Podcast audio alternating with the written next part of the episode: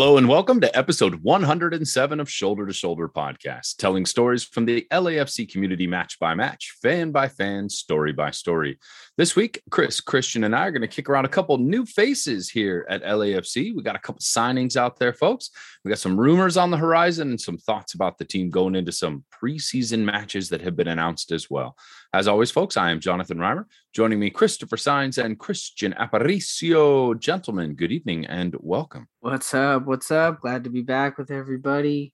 We got, you know, some good information to talk about today. I think that this team is coming together. So uh, we're looking forward to talking to you guys about the new signings and uh, getting excited to see what you guys have to think about the upcoming season. Hello, everyone. Also excited to talk about how the tables have turned there's been announcements in the last few weeks, right before Christmas to now. I feel like Christmas just got extended. I'm looking forward to this season. Playoff hopes are high, and a deep run is in our midst, is what I feel. Agreed. And if you ever want to come and tell us exactly how you feel about it yourself, you can always reach out to us at LAFCS2S on all your social media platforms. Please give us a follow and go ahead, shoot us a message there. We'd love to have you as a guest on the show. Well, guys, let's go ahead and dive right into it. We'll go ahead and start with the first signing that cracked just after our last episode came out, and that is LAFC signs free agent midfielder Ilie Sanchez.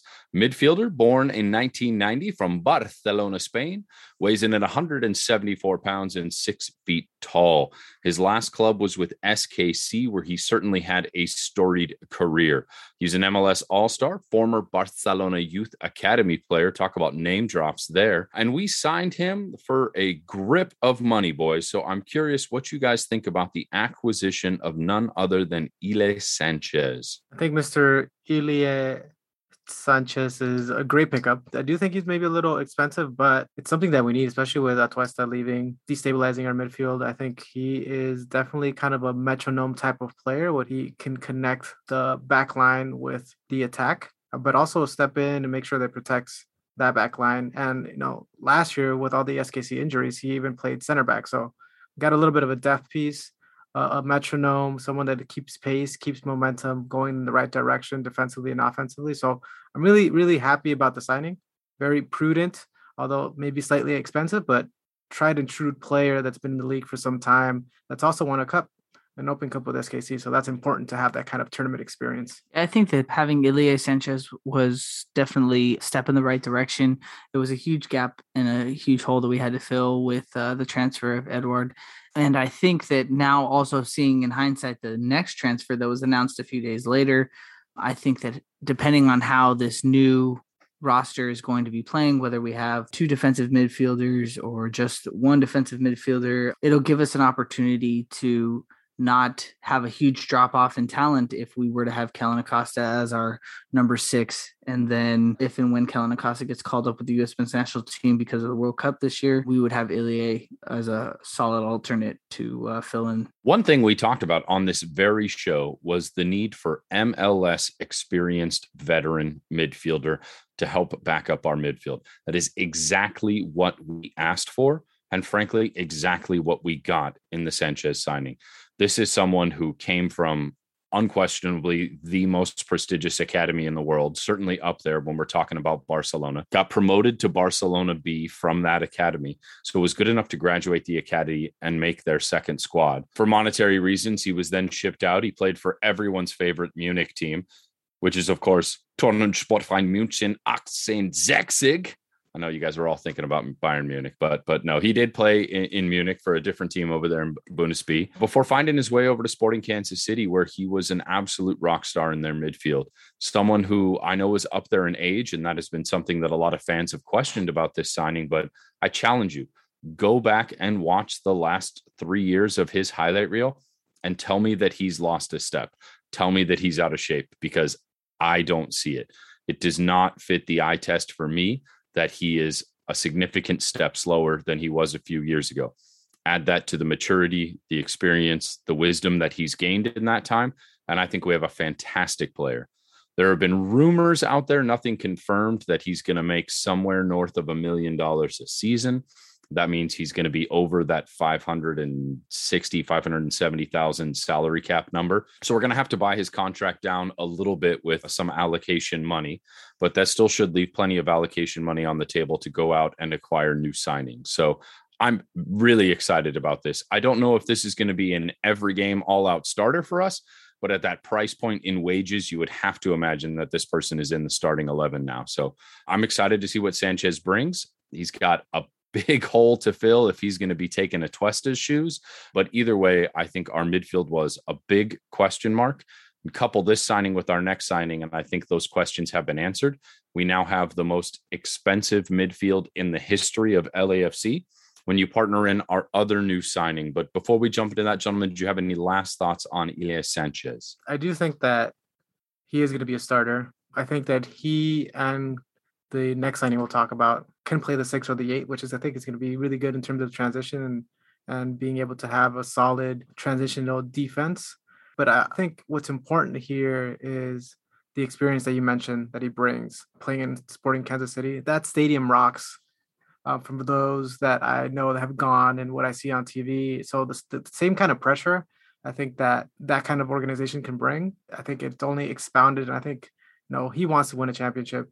He's going to get paid well. The other thing I, I know that I heard uh, Max on their podcast, on the MVP podcast, that he was asked what position he wanted to play, and he came with an open mind and you know willing to work for his spot and said whatever the coach puts me in. So I think that that kind of attitude, despite having that kind of salary is really important in terms of culture being being open and being being willing to work and it sounds like he's going to also mentor some of the younger players so i'm happy about the signing because it checks all those other boxes that are intangibles i think. He's got mls cup experience. He's got conca champions experience.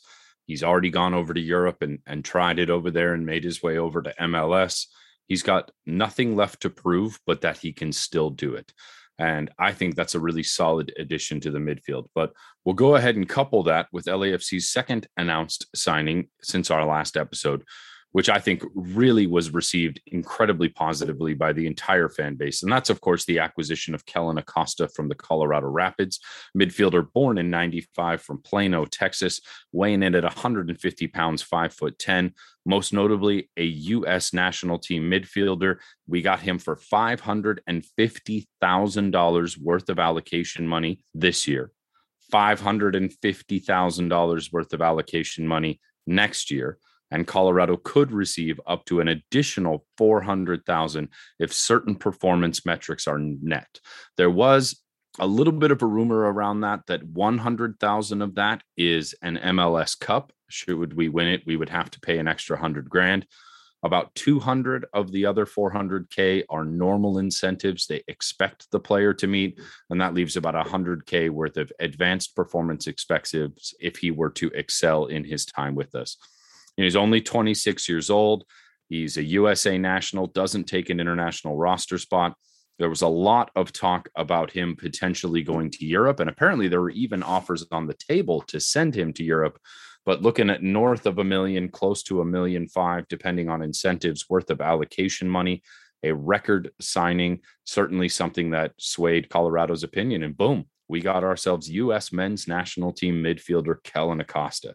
So, guys, this has got to be something you're happy about. I'm curious to hear what you think about it. Absolutely. First of all, I'm really happy to have a U.S. men's national team player back in the black and gold. Shouts it's... to Barra 76. I know y'all are listening. yeah, absolutely. When we had gotten rid of Walker Zimmerman, you know, it was one of those things I like I enjoy watching players that represent the United States and go on. And so to have a player like that, it's definitely exciting. And then when you also look at him and his personality and how he performs on the pitch, I like when Kellyn Acosta is on the pitch, especially when he plays for the United States, because he's kind of like that uh, nuisance player that gets in players' heads. And I remember this past year in 2021 with the Nations League and the Gold Cup and then the World Cup qualifiers, all three games against Mexico, the the broadcasters kept talking about how Kellyn Acosta was all over the pitch and he was constantly in, involved in the play. And I'm looking forward to seeing what that was like when he suits up for the black and gold. On top of all of that, I feel like he has something to prove. You know, he had made some Twitter comments uh, about the the transfer that where he aired out that the narrative that was coming out of Colorado was not necessarily correct, and that he thinks that uh, that Colorado kind of did him dirty. And but he's coming here to Los Angeles with a positive outlook, and he said that he was going to give it all for the shirt and he didn't want to give any kind of misleading information that he's looking for greener pasture somewhere else. He's here in LA. He wants to play in LA. And I think that the club has an opportunity to do him a solid by highlighting his abilities and giving him an opportunity to go and be transferred on at some point and play in Europe and follow through with that dream that he's probably had as a little kid. And that's just going to continue to help the club in getting recognition as being a club that develops players, takes care of their players, and helps them get to ultimately where it is that they want to be in their career. I'm excited for Kevin joining LAFC. He is a gritty, irritant. He had one of the best years from a national team perspective. And, you know, they also had the number one seed in the West uh, with him in the midfield. So it's, it's very important kind of experience that he brings internationally and within the league. He kind of fell out of favor at Dallas and refound his form in Colorado. And I think he was kind of making that push to go abroad. And I can understand Colorado, even though maybe they're trying to spin the story that they didn't receive that deal before LAFC's, but I think Dallas still had sell on percentage. So it wouldn't have made sense even if Colorado got a comparable deal as LAFC. It had to be like three or four times for it to make sense for them. So I feel for him, but I also think there's motivation. I think LAFC probably has more notoriety around the world. And I think he's going to have a new spotlight, and it's a bigger market, a better stadium, better atmosphere, a new uh, place for him to prove himself and build off what he did last year. So, also leading into a World Cup qualifying year, I think he's going to have to put out some good performances for for Greg Berhalter to kind of stamp him and pencil him into each one of the lineups. So, a lot of motivation for him to move on and perform this year. So, I'm I'm really excited for him to be able to join the club, join what I think is going to be Ilie, him, and Cifuentes, two hybrids and one attack-minded midfielder complementing our attack, but also protecting our back line. I'm, I'm really excited about that. And having Blessing come off the bench to be a spark plug in the last 30 minutes, it's it's something that makes me feel like it is 2019 again, where we have some stability and some firepower going into the matches. I'm going to go ahead and make a bold prediction. Kellyn Acosta is top three in assists for LAFC this season.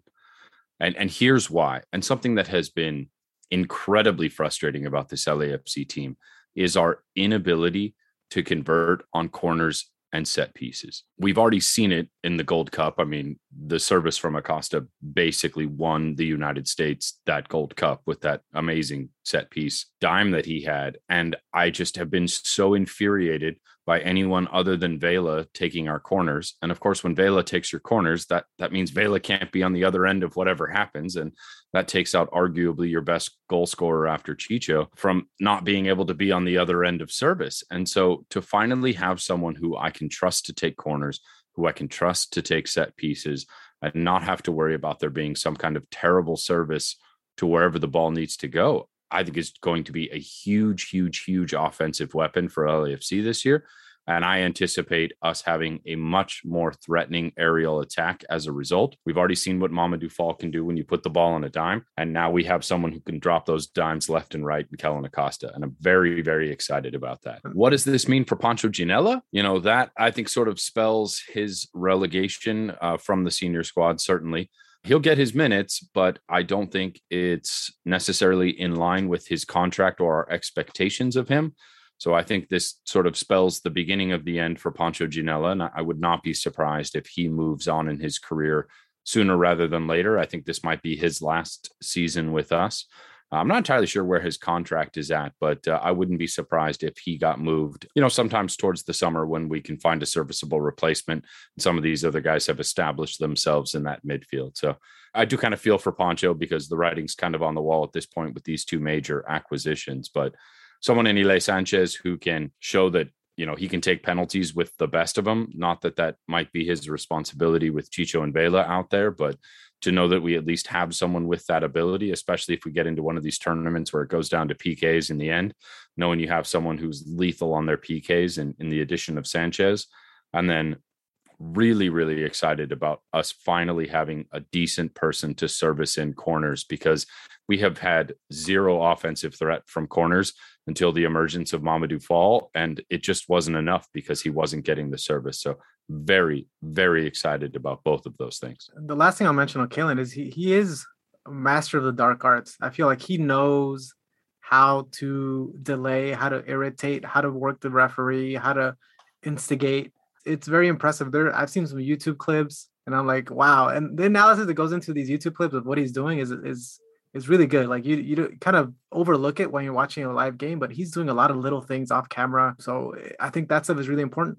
The other thing I'll mention is this is a almost like a eight month delayed trade with K for Kellyn, and and I'll take that straight up. And basically, it kind of it is what it is with this with the incentives on on the deal. So I'll give kudos to to this uh, on JT, and he, he hasn't gotten everything right, but I think he's above average in terms of a, a GM thus far over the last four or five seasons.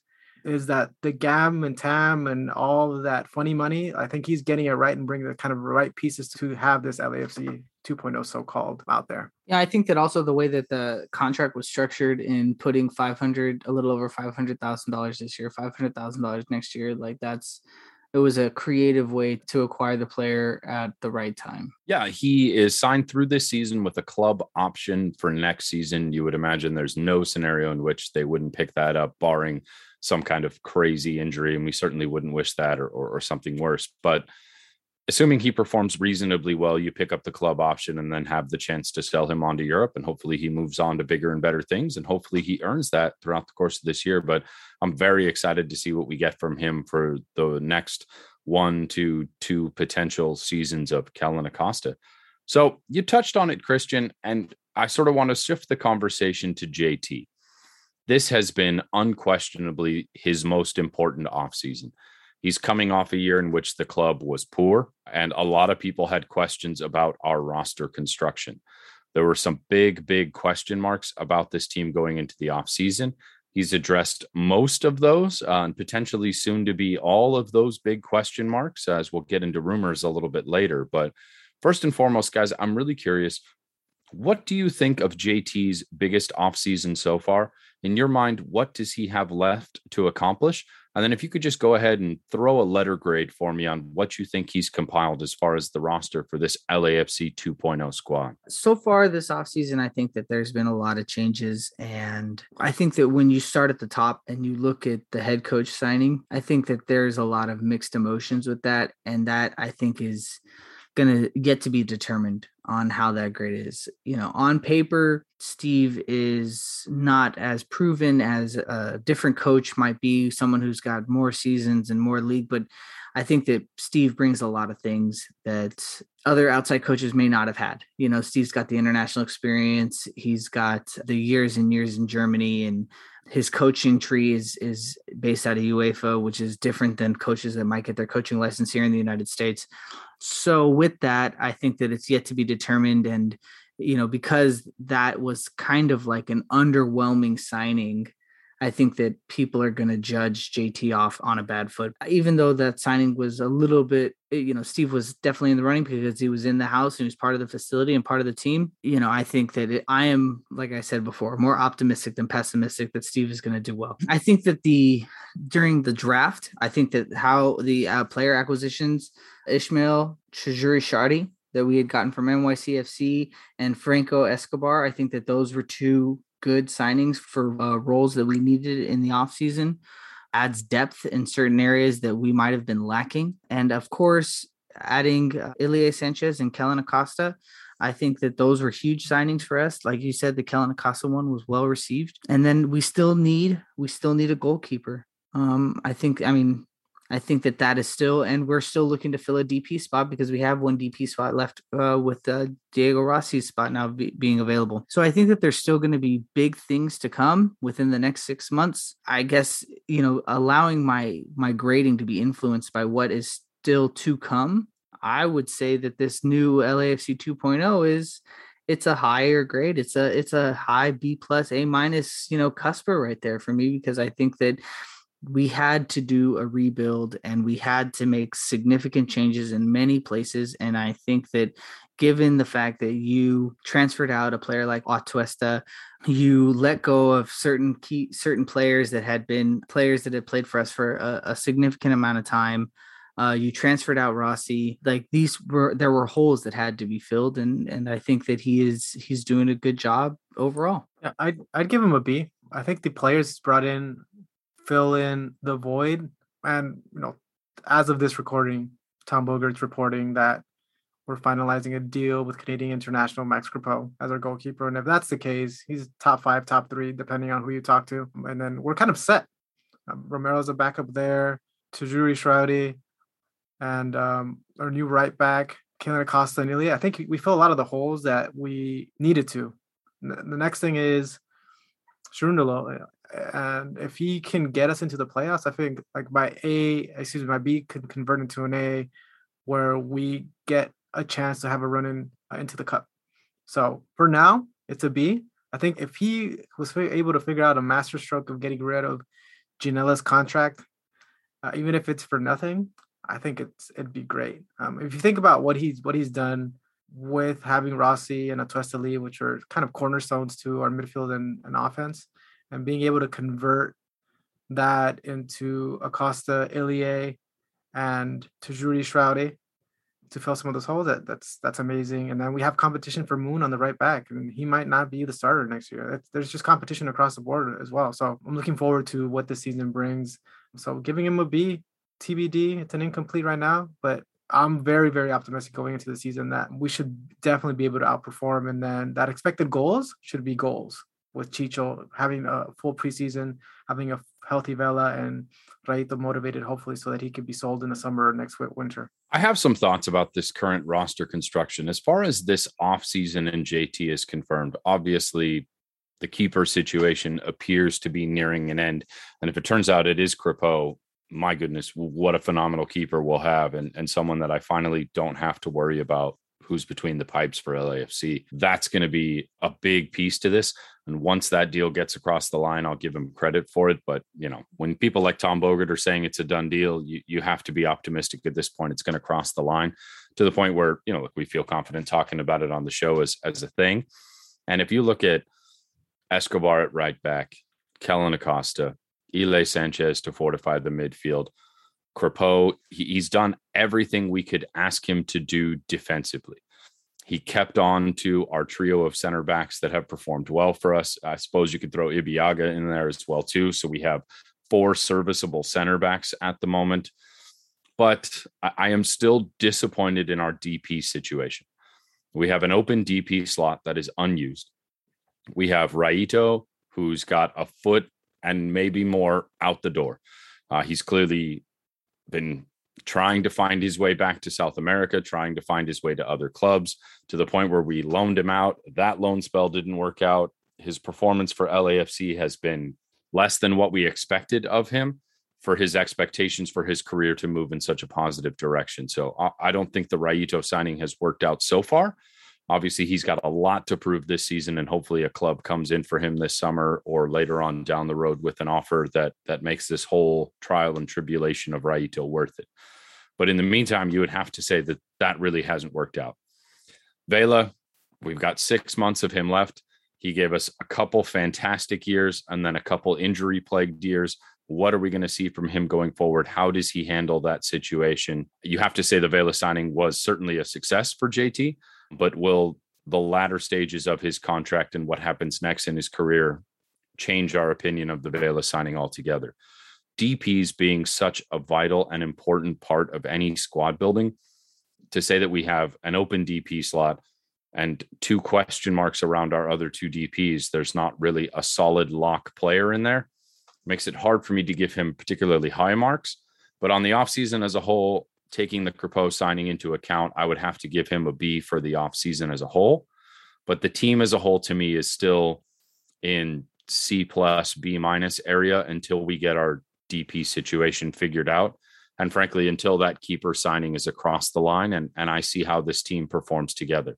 The pieces individually certainly look good, but it's been at the expense of Ginella. It's been at the expense of Moon, players that you know, last season and the season before, we certainly thought we're going to play much bigger roles for this club. So, you know, these additions might be great on paper, but let's see how well they perform together on the pitch and whether or not that creates some issues with the player who are now relegated to reserve roles that might have expected more when they came to this club. So I'm not so convinced that everything is as glorious as as the two of you might feel it is, but I, I'm definitely happy with what we have so far. Another DP and a rock star DP, someone that we could count on week in and week out to go out there and perform. I'm not asking for a six million dollar plus signing along the lines of a Vela or a Chicharito or something like that but a solid $2 million DP that's going to go out there and perform for us would mean a lot to me at this point if I was to give this club really higher marks. But speaking of somebody who has given the offseason some really high marks, I was chatting with Eddie Segura the other day, name drop. He is an Ontario Fury fan and he came out to one of our games. And after I finished the broadcast with Philly, I got a chance to, to chat with him briefly. His English is getting remarkably better. And I just sort of asked him what he thought about the signings and Cherundolo and he had nothing but wonderful things to say about his conversations and experiences with Cherundolo. Thought he was a really great guy, a really easy guy to get along with, a person who is very big on sharing his tactical ideas and information, something that he wasn't really exposed to a lot of the big picture ideologically beforehand. He spoke to people being told what their assignments were and how they were to respond, but that they didn't really know the bigger picture outside of that, and how Cherundolo has been very open with his ideas about tactics and Eddie was particularly blown away with his knowledge and understanding of how each individual piece of a team moves and how he wants to put it together. So, some really positive stuff from Eddie on the Cherundolo edition. And then, as far as the other players, you know, these are people that he's suited up against and has a lot of admiration for.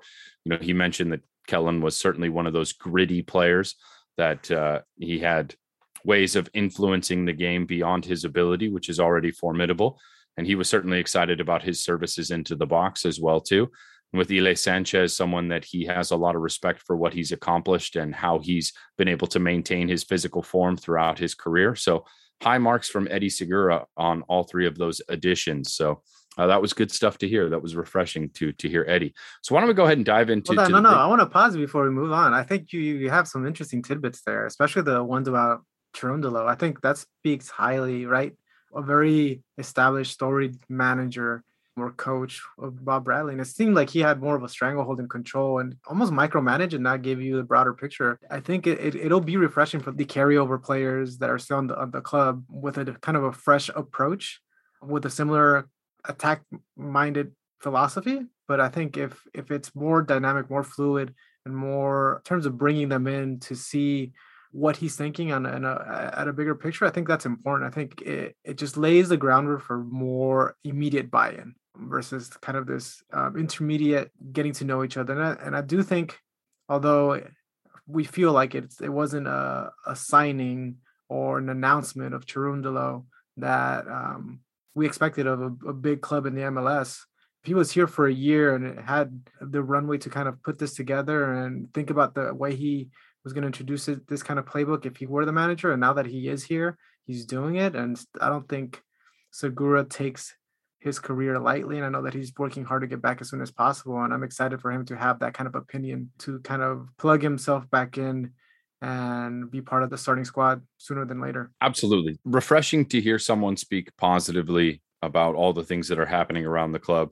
You could have very easily just, you know, said, "Hey, it's, you know, I don't know, uh, I'm excited about it," and give me a lot of well-rehearsed media lines that you would expect when you run into a player or someone like that publicly. But for him to be so energetic and positive about it and very candid with me, I thought was uh, refreshing and, and certainly agreed to me. It paints all of these things in a very positive light to hear someone think about it that way. Well, we, we have kind of already let the cat out of the bag, but uh, Tom Bogert has reported today, and we've heard some some rumors about this previously out there.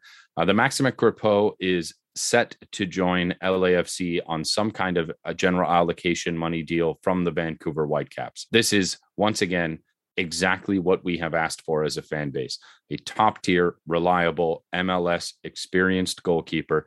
Go out there and snag it from one of these teams that has an up and comer that's looking to shed some salary and make some allocation money, free up a spot on their roster for someone that's going to be less expensive for them and fleece their pockets with a little bit of that allocation money to go out and respend where they felt it was needed. And if we do end up getting Crépeau, we're talking about Canada's number two keeper. We're talking about a top five, top three goalkeeper in MLS.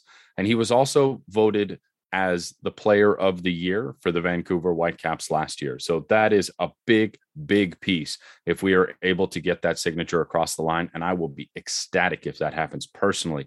But, gentlemen, I'm curious, what are your thoughts on Max Crépeau coming to LAFC? I'm excited. He kept us out of the playoffs single handedly in that match towards the end in the run in against Vancouver at the bank. So, and he had a lot of performances like that where Vancouver, as an outsider, kind of crept in into that seventh spot into that last match day. So I'm excited that we're able to spend this GAM, TAM stuff that we've acquired from other trades and, and transfers. So I'm all for it. It's definitely a good signing. Like uh, some of the some of the things that you had said, Jonathan, too, about just his accolades over the last year or two. Um, I know that he had had an injury in the MLS's back cup, a freak accident where I think he broke his thumb or something like that, and so he's not he's not injury prone he's not somebody that's not that's uh you know not able to play for a full season and um he had some pretty pretty exciting performances so i i hope it pans out and i hope that we do end up signing this player uh you know to again just to continue to have players that represent their country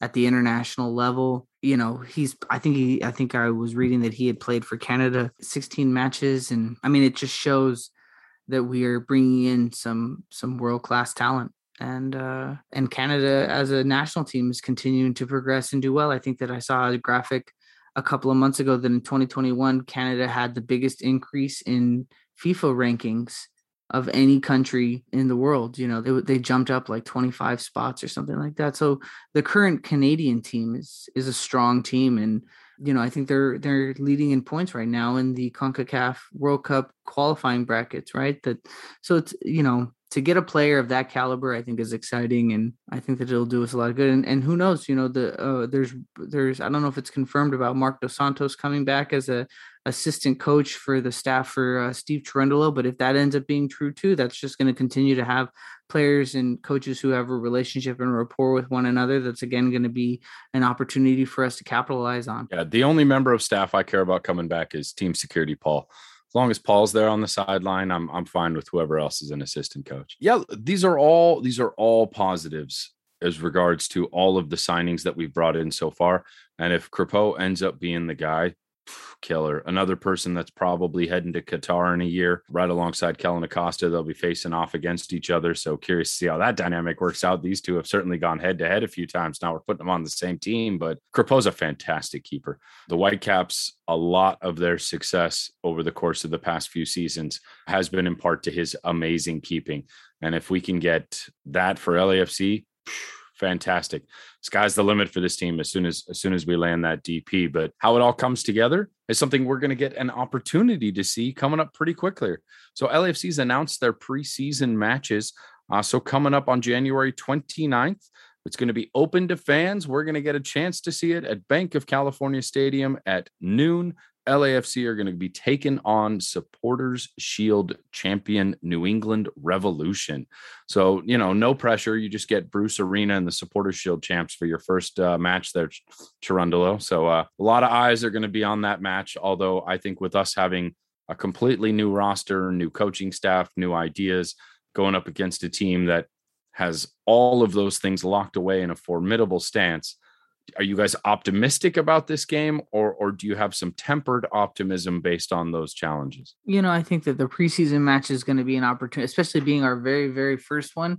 I don't think that if we were to win or lose i don't think that any of it is really going to be something that you can give a, a whole body of work to. It's going to be an opportunity for some of our trial players and some of the fringe players to show what they have. It's going to be an opportunity um, for some of the players that might have been injured. I know that when LAFC posted photos of uh, the training over the last two days, Mahala Opoku was back out on the pitch. And so it's going to be our first chance of seeing him back out there, seeing some of these new signings coming in.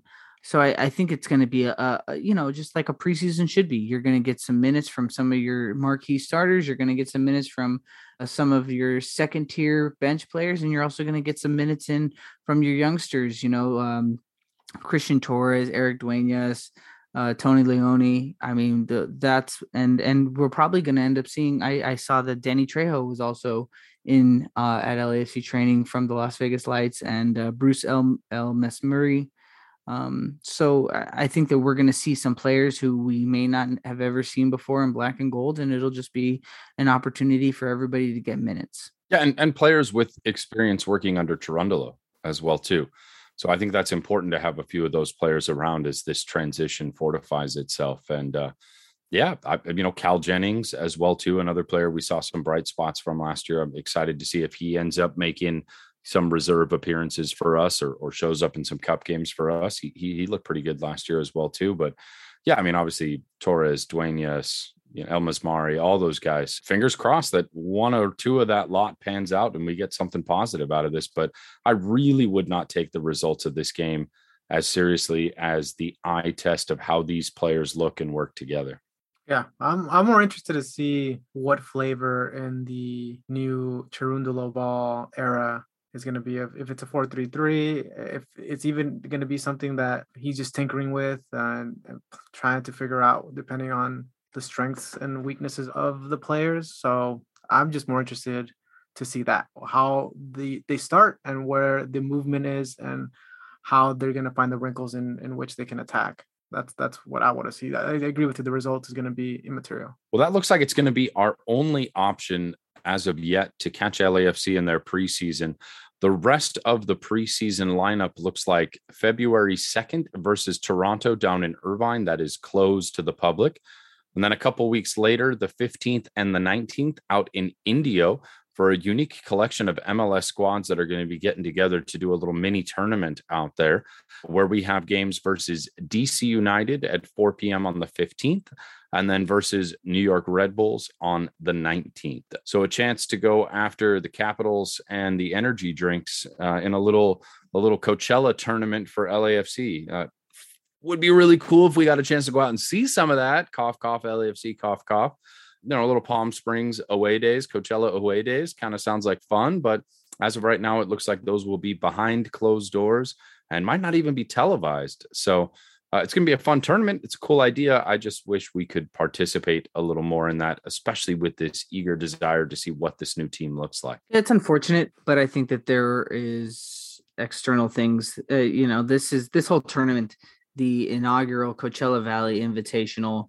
It's getting actually put on by uh, the Galaxy and you know the other teams that are going to be there. Seattle Sounders are also going to be there. LA Galaxy too. I guess there's a couple other reserve squads, but um, you know I think that it being in Coachella and them trying to find a, a place for fans and tests and all sorts of other things that would make it that much harder to actually ha- have this event go off without a hitch.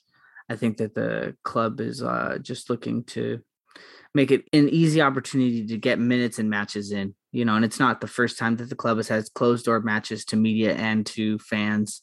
Uh, so it kind of just follows in suit with previous seasons. Yeah, I think it's an interesting idea, and if it gets some traction, I think once we have non-COVID preseasons, it could be kind of fun. You know, other leagues have some some following uh, for spring training or off-season training for the NFL. I think this could be a kind of a cool thing. I'm hoping that LAFC puts their own event together and brings other teams over. I think LA or Southern California and Florida probably has the ability to host this, especially during the winter months for some of the eastern and northern clubs to come down and do their preseason. So I'm looking forward to this kind of expanding. I'm I, I like the idea, and I want to steal what some of the other leagues are doing and have it LAFCified in the future. One thing that I would like to see though, or you know, I feel like we haven't really since Peñarol, we haven't had uh, you know, the international friendlies and things like that. And you know, you look at other MLS clubs that are participating in preseason friendlies and sometimes especially the ones that are closer to Mexico they might get a couple of international friendlies with a club from the Liga MX so I, I'm just I'm sure that at some point we're going to have that international friendly again. I don't know if it's necessarily going to be this season or midway through but uh, I'm looking forward to actually having those international matches again. There was some rumors around a huge South American club coming up this year for an off season friendly, but I think COVID kind of pulled the rug out from under us for that happening. That was the the smoke, at least, that was uh, being talked about uh, for a big club coming up, but probably get postponed a year. I think so much of that got put on hold because of the Omicron scare that's going around. After having just had it myself, please, please, please go get your third shot. My goodness, people, you do not want to have to go through this without without that layer of protection. But I think for a lot of these clubs coming in from internationally, just Omicron threw a wrench in this whole thing. So hopefully by next year, we're finally on the other side of this and uh, we can return to having some international friendlies back at the bank. That would be exciting. Yeah. And, what I was going to mention earlier is with uh, John Thorrington continuing to have relationships abroad I think that's how Peñarol came. So, you know, we have now a Brazilian club, Palmeiras. What if they can come? You know, I'm sure all the Brazilian contingency here in LA, other big South American clubs. What if, you know, Fenerbahce in the future from Turkey during their summer come to LA? So I'm looking forward to making part of the or continuing to have that conversation once COVID is more uh, of an endemic and they're comfortable coming to LA. Who doesn't want to come to LA? And have a friendly at the bank. You guys are forgetting, man. What about Hanover coming over and doing a friendly? Yeah, we've had Dortmund. What? Who else did we have? Um, we had uh, uh Vissel Kobe. Vissel Kobe. So there, there's been we've we've had our, our, taste. I'm looking forward to this being over and continuing to to have that kind of exposure internationally. See, I'm really thinking that owner of the Rams wants to show off that beautiful SoFi Stadium and and he has a couple soccer clubs uh, that he owns as well too. You know, Colorado Rapids being one. Uh, you may have heard of the other, the Arsenal. We could uh, that would be pretty cool if uh, Arsenal came over and uh, Colorado Galaxy, LAFC all got a chance to uh, play against Arsenal. Just just throwing that out there for uh, for all you Rams fans out there listening. Uh, you know, make it happen. It's a good idea. Team hit training camps for the first bit this week. We saw a little bit of footage coming out of uh, day one and two of training camp so far. Carlos has his beautiful locks back. That's always a good sign for LAFC. Whenever Carlos's hair is a little longer, he seems to always do better. So for you superstitious types, the beautiful curls of Juan Carlitos are back and in full effect. So whatever that means about his performance in these remaining six months of his contract yet to be seen. Seems like there were a lot of smiles on people's faces, a lot of guys having fun. I saw some trash talking about the team having fun online. Guys, come on. Everyone wants to work someplace that's fun. When these guys show up to work, we want them to be having a good time. That means the camaraderie is there. It doesn't mean that their effort or their dedication is any less. It just means that they're having fun while they play a game, which probably gets them in the right mindset to go out and play a game. So let's not let's not jump on the team too much for having a positive work environment but I'm liking a lot of the comments from the players coming off the pitch. Did you guys have any thoughts about any of the media around the first couple of days of training camp? I had mentioned it earlier, but it's it's good to see the players that are returning from injury. You know, Opoku was definitely one of the ones that um, you know I was excited to see that he's back out and and getting fit and ready for the season up ahead and seeing um, Ilie Sanchez in the uniform, you know, it's it's just it'll be good. These next couple of days, we're going to continue to get more and more footage. Franco Escobar was there, and it's going to be it's going to be a great season. I can I can feel it. Yeah, all aboard the hype train of Club Kwadwo. I like that. Uh, did you coin that or did someone else? That's good. That, that was that was literally I just thought of that this instant. Genius for you. That's awesome. Uh, I going back to what you said. I the the positive vibes, the work environment. You know, it seems more jovial, and I think it, it might be what what the club needs. I think that there was four years of a rigid atmosphere, although it was successful for the first couple of years and inconsistent the last couple. I think a different voice for those that are carryovers, like I said, and then a different philosophy, a different point of view. But while as long as business is taken care of, I you know I, I'm all for that. You should be able to have a good camaraderie and go into the trenches and feel good about who's next to you because you've had good times but also worked hard in preparation for those matches. Well, that about wraps it up for us today, folks. We'd like to thank you for listening to episode 107 of Shoulder to Shoulder podcast. As always, if you'd like to be a guest on the show, you can reach out to us at LAFCS2S on all your social media platforms. Head over to www.lafcs2s.com. You can message us from any of those places. We would love to hear your opinion about what's going on with this team getting ready for season five. But once again, folks, thank you so much for listening. That'll do it for us today. We appreciate all you guys, and we'll catch you on the next one. Take us home, Sticks. To shoulder, together this our culture. Feel the force of a supernova. Stay fly in that FC Dorsum. Hey, shopping down to Nikki's, Koreatown Liddy. Cape so mommy about to drop her fit. They want me to stop, but I ain't. Come to my house, I'll defend that bank.